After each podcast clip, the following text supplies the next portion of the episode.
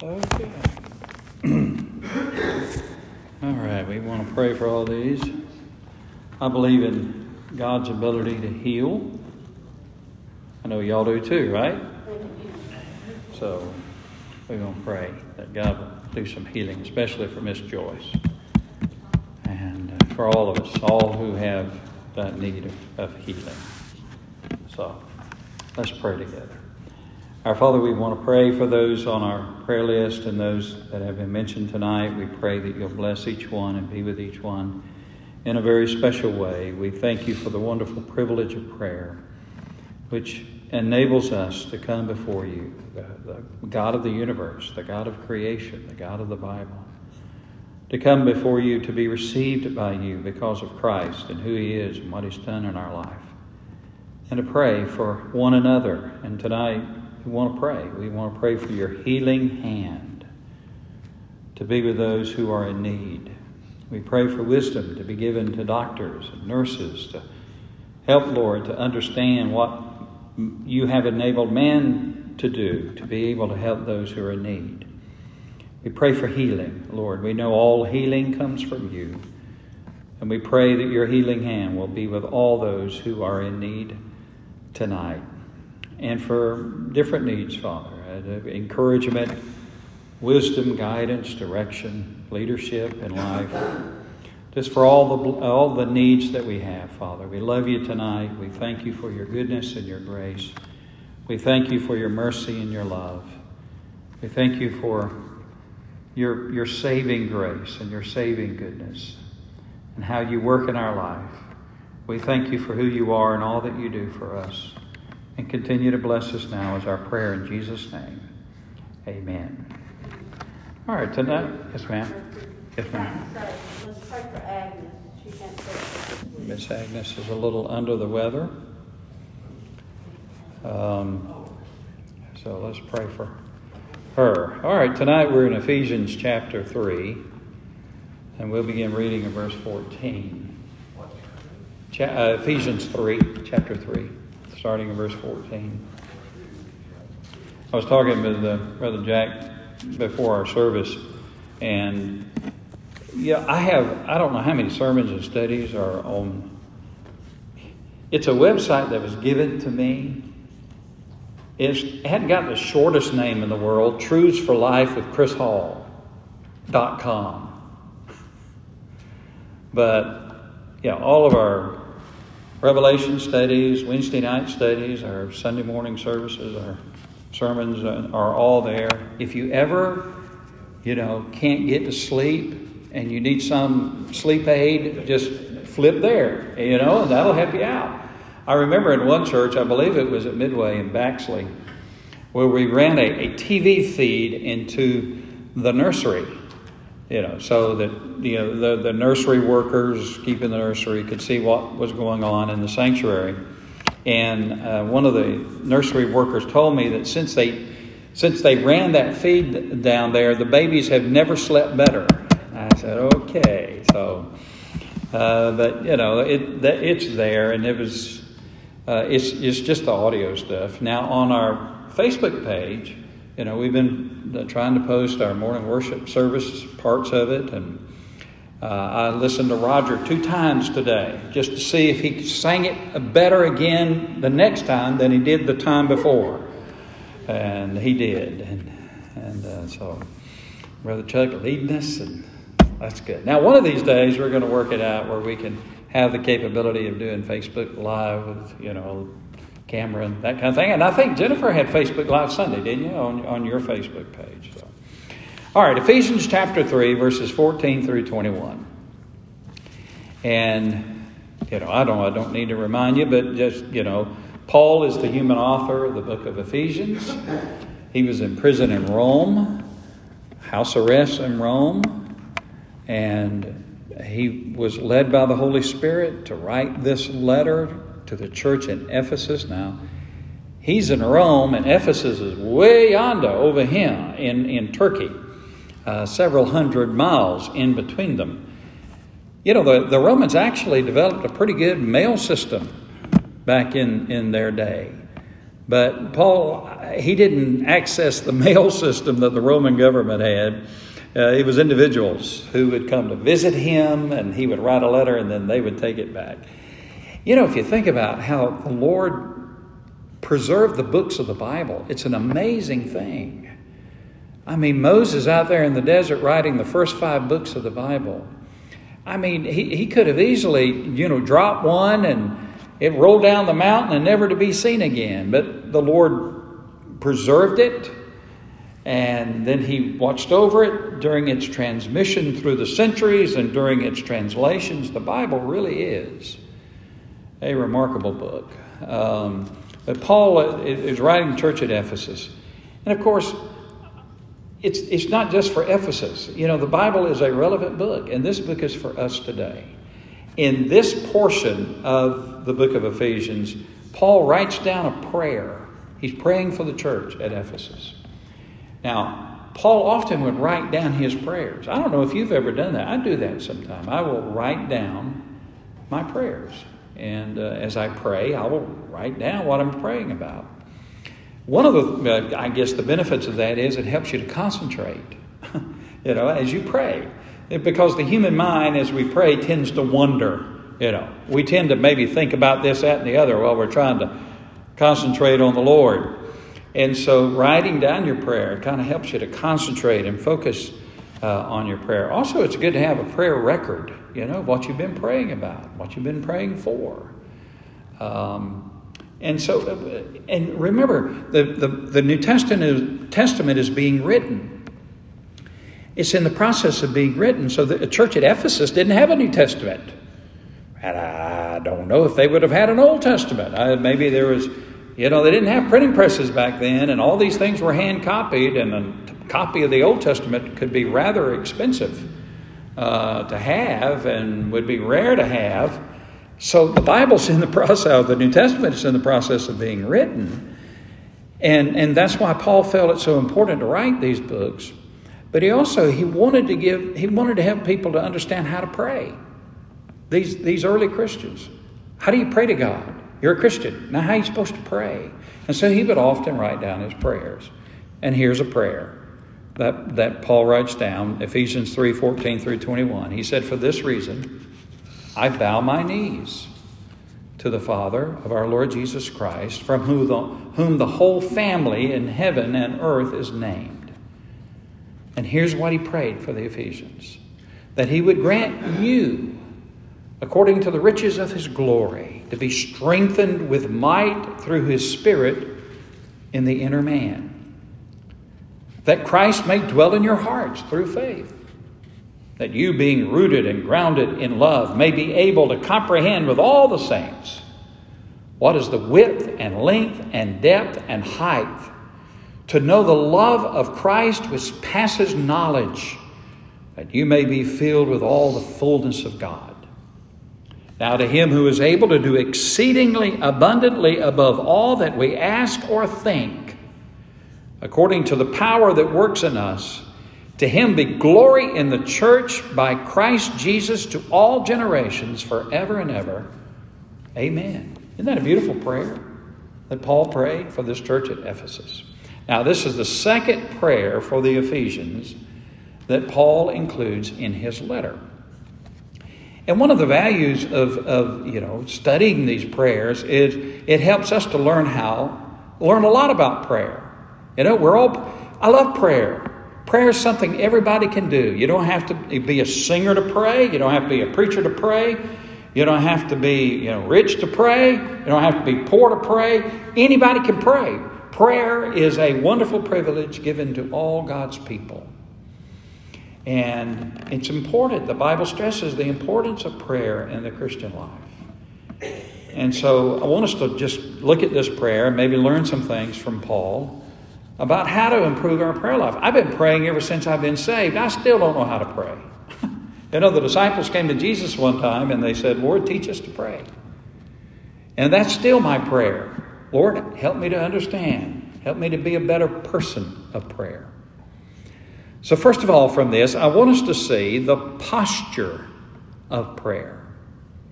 Here's what Paul said, verse 14 For this reason, I bow my knees to the Father of our Lord Jesus Christ. Now, in the Bible, there are different postures for prayer. What does that mean? Well, first of all, one, 2 Samuel 7:18, David sat before the Lord and he prayed. That was his posture. He sat before the Lord. In Genesis 18:22, Abraham stood before the Lord and prayed. Ezra 10:1 says that Ezra lay on the ground before the Lord in prayer. 1 Timothy 2:8 speaks of believers lifting their hands in prayer. I was in a Baptist church one time.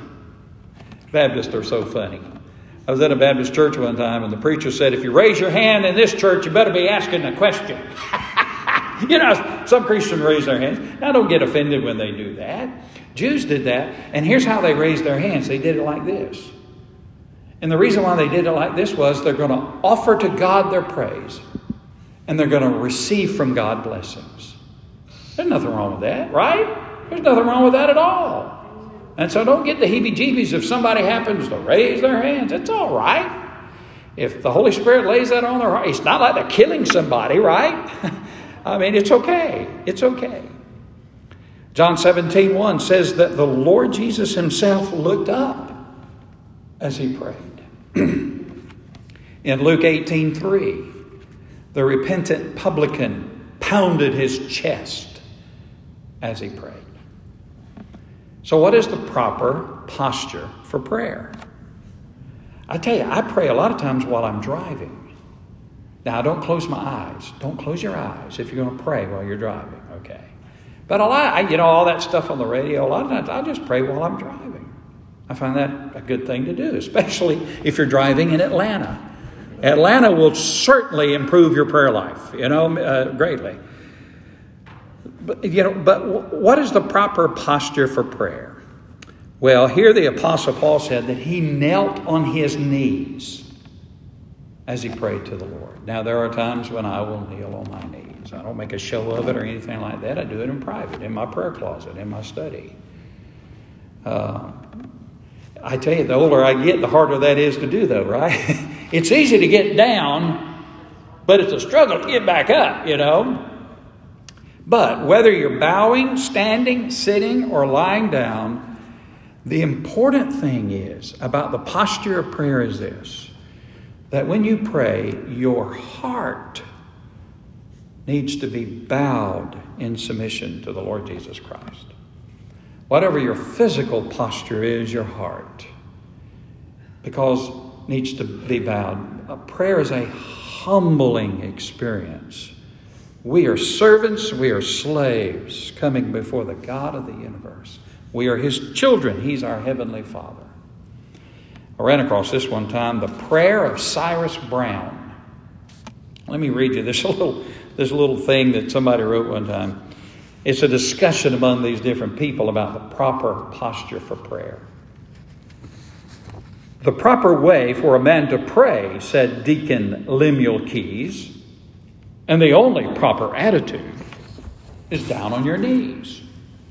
No, I should say the way to pray, said Reverend Dr. Wise, is standing straight with outstretched arms, with rapt and upturned eyes.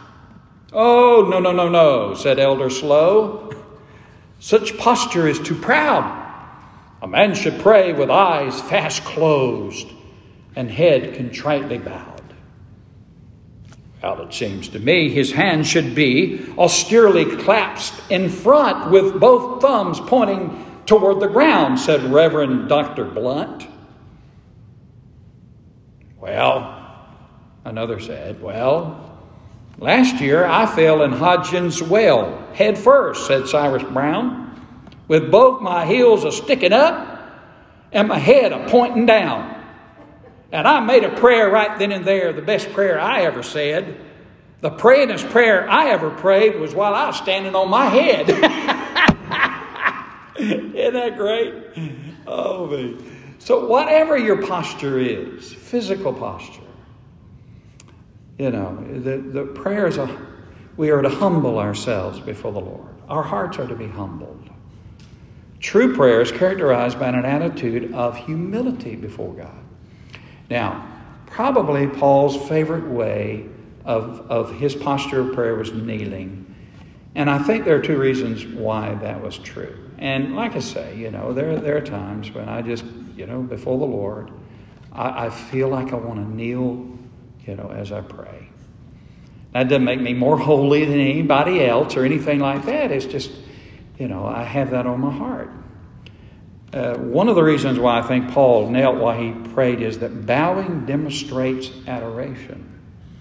When a man bows on his knees and proposes to a girl, he's saying to her, I love you and I adore you so much that I am willing to bow on my knee to propose to you. And one of the reasons why Paul got on his knees when he prayed is because he wanted to show adoration to his Lord. And, you know, you don't have to bow to do that. But it's a good thing to ask sometimes when was the last time you really went before the Lord and told the Lord how much you loved Him? You know, prayer, you know, we seek things from the Lord.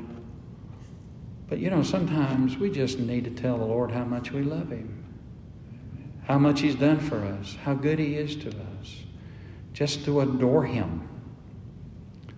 Another reason why I think Paul probably bowed when he, when he, on his knees when he prayed is bowing demonstrates submission. By this time, there was a law. Once a year, the Romans demanded that every Roman citizen come to a, a square or some public place and bow before the image of Caesar and declare him their Lord. Once a year, by this time in the Roman Empire, every Roman citizen and every person who lived in, uh, you know, in the Roman Empire was required to come and bow before an image of Caesar and declare that Kaiser is Kurios. Caesar is Lord. Now, the first emperor who demanded that, of course, you know, he enjoyed being worshiped as a god.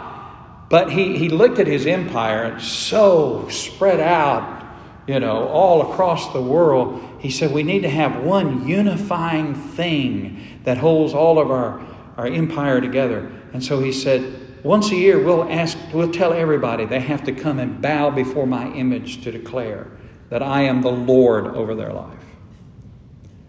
Well, faithful Christians would not do that. That's why they were persecuted. And a faithful Christian would tell the Roman magistrates listen, I will pray for Caesar, I will pay my taxes, I will be a lawful citizen, I will be a productive citizen, I will be a good citizen of the Roman Empire, but I will not bow before an image of Caesar to declare that he's the Lord of my life because he is not. Christos is my kurios. Christ is my Lord. And so I think that one of the reasons why Paul bowed when he prayed on his knees was that it was a recognition of the authority of Christ over his life. You know, he was saying, Jesus, you're in charge of my life. And, you know, we have kneeling benches. You know, some churches have kneeling benches and things like that. Now, physically, sometimes you can't do that. You know, you just can't. And I, you know, you can't.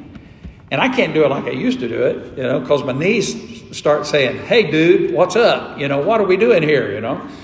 Um, but every now and then, you know, it's just good to bow before the Lord for just a minute or two, maybe, and to worship Him. So that's the posture of prayer. Second of all, I want you to look at the petition of this prayer.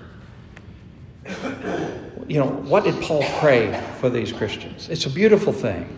First of all, Paul prayed that the Ephesians would grow spiritually strong. How do you pray for your church? How do you pray for Mercedes Baptist Church? You know? Think about how you pray for your church. Listen to how Paul prayed for this church.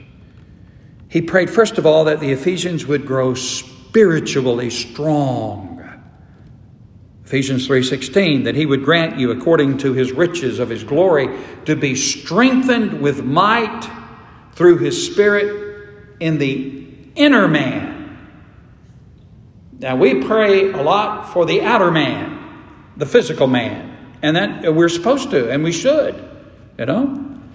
But here Paul is praying that the Ephesians would not necessarily be strong physically, but be strong spiritually. The inner man is the spiritual man. He prayed that they would grow spiritually strong. He prayed that they would grow strong in their walk with the Lord, in their devotion and in their faith, in their love for God, in their love for their fellow man, in commitment and in service. He said, I want you to be strong spiritually. You know, the, the outer man is not decaying. We ain't dead yet, but, you know, it's deteriorating. It's, I'm not near as pretty as I used to be, you know? It just, the outer man, that's the way it is. But even while the outer man may be declining, the inner man should be ever growing stronger. Right? And so Paul prayed for them that they would be spiritually strong. Now, how do you grow in your inner man? How do you grow spiritually? Well, there's, there's you know, the, the disciplines of the Christian life prayer and worship, reading the Word of God, being involved with other Christians, Christian fellowship. Be strong. Here's, the, here's your goal you should be a better Christian next year at this time than you are today. You know, the politicians will ask, Are you better off today than you were two years ago? You know, you know, in their debates.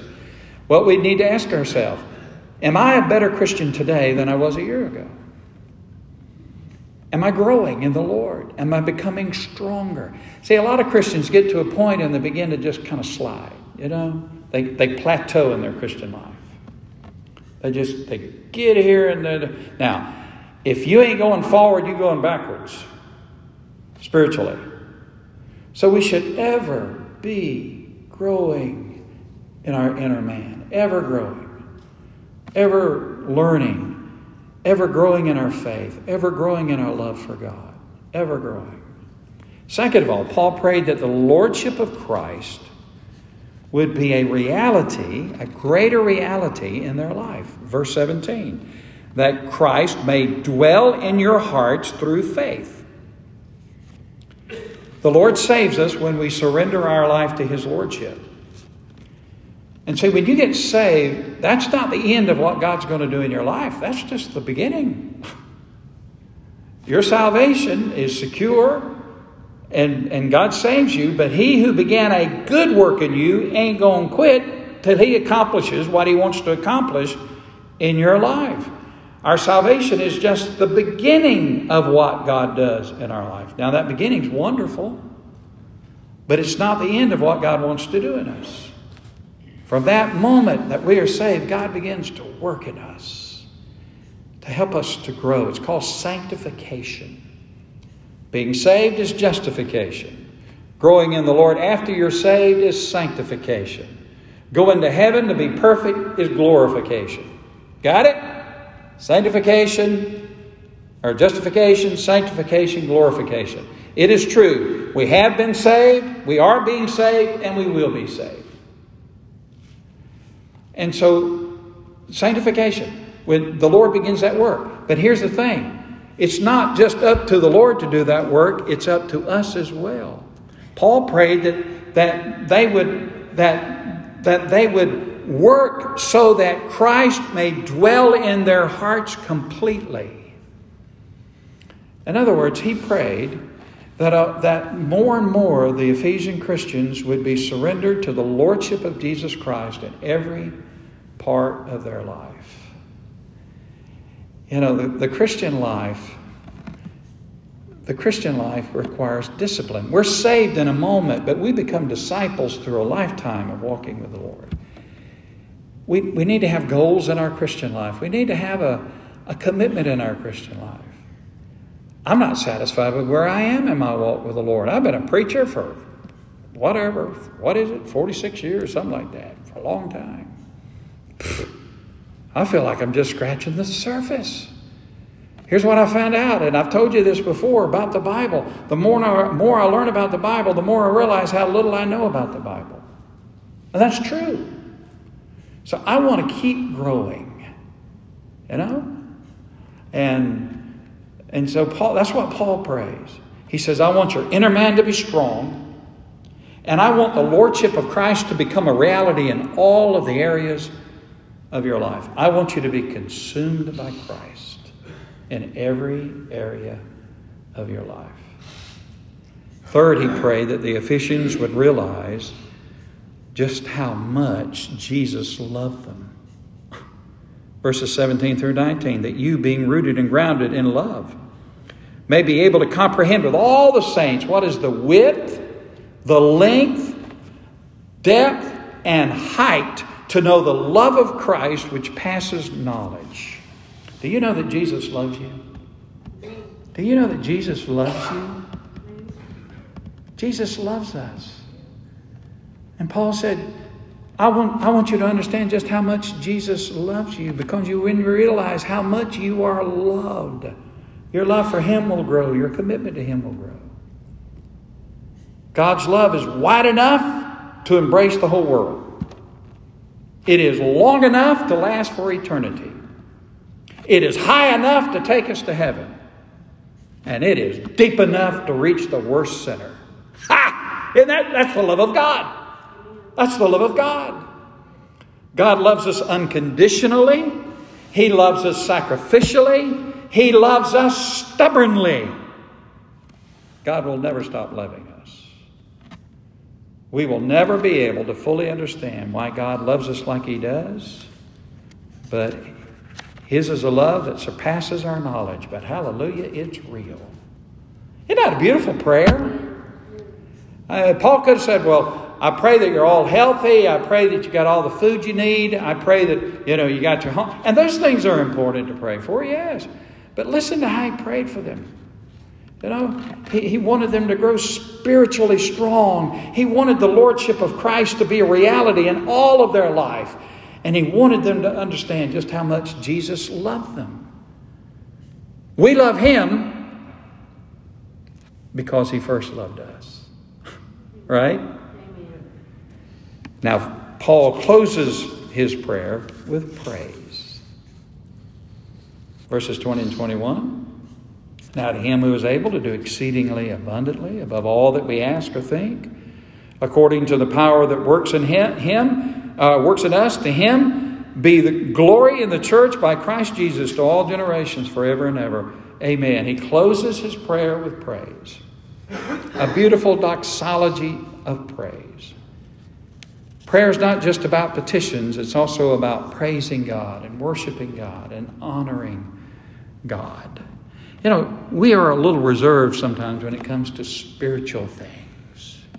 Now, we'll talk all day long about how those stupid Braves lost that game yesterday. How? What in the world are they losing to the Phillies? Are you kidding me? You know, and we can converse about that and we'll do it with passion. But when it comes to spiritual things, oh, you know, we're a little reserved. But you know, there are times we just need to praise the Lord. Amen? Just praise the Lord. Praise and prayer is important. Praise takes our attention off of ourselves and lifts it toward God. Listen, when you got stuff going on in your life, praise the Lord. Draw prayer helps you to draw near to God. Praise changes our perspectives on our circumstances. When we choose to praise God, we are reminded of the fact that God is in control. I praise the God who is in control of my life. You know?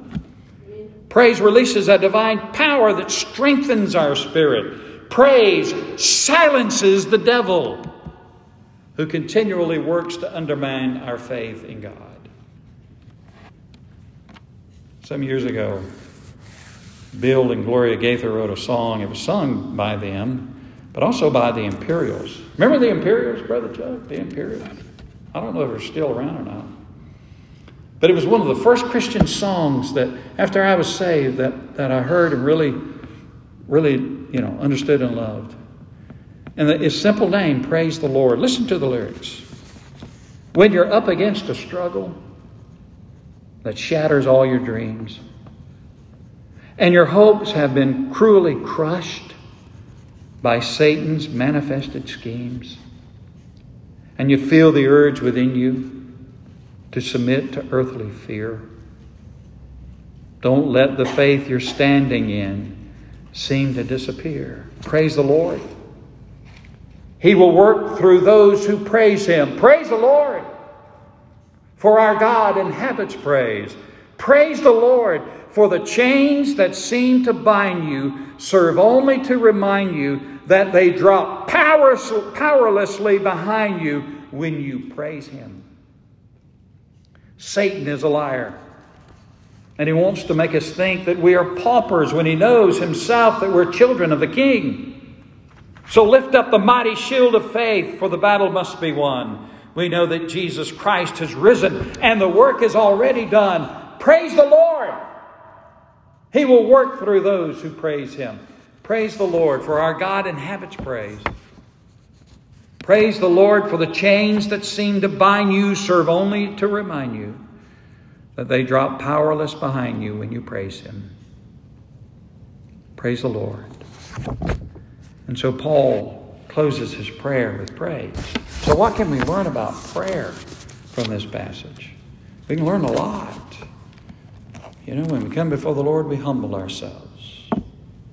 You know, Dr. Adrian Rogers used to talk about sometimes when he prayed, he would, he would come before the Lord and say, he would say, Lord, Private Adrian Rogers reporting for duty. That's, he's, he's God, he's the general, he's the Lord. You know, so we humble ourselves before him. And there are a lot of good patterns for prayer. And it's important we pray for the outer man and the outer things and the earthly things, but it's also important that we pray for the spiritual things, the inner strength to grow in the Lord, that the, Lordship of Christ will rule in every part of our life. And, and we need to praise the Lord and to honor Him when we pray. We can learn a lot from studying these prayers. Amen. Ain't God good? Y'all are such a good looking congregation tonight. You know? You are.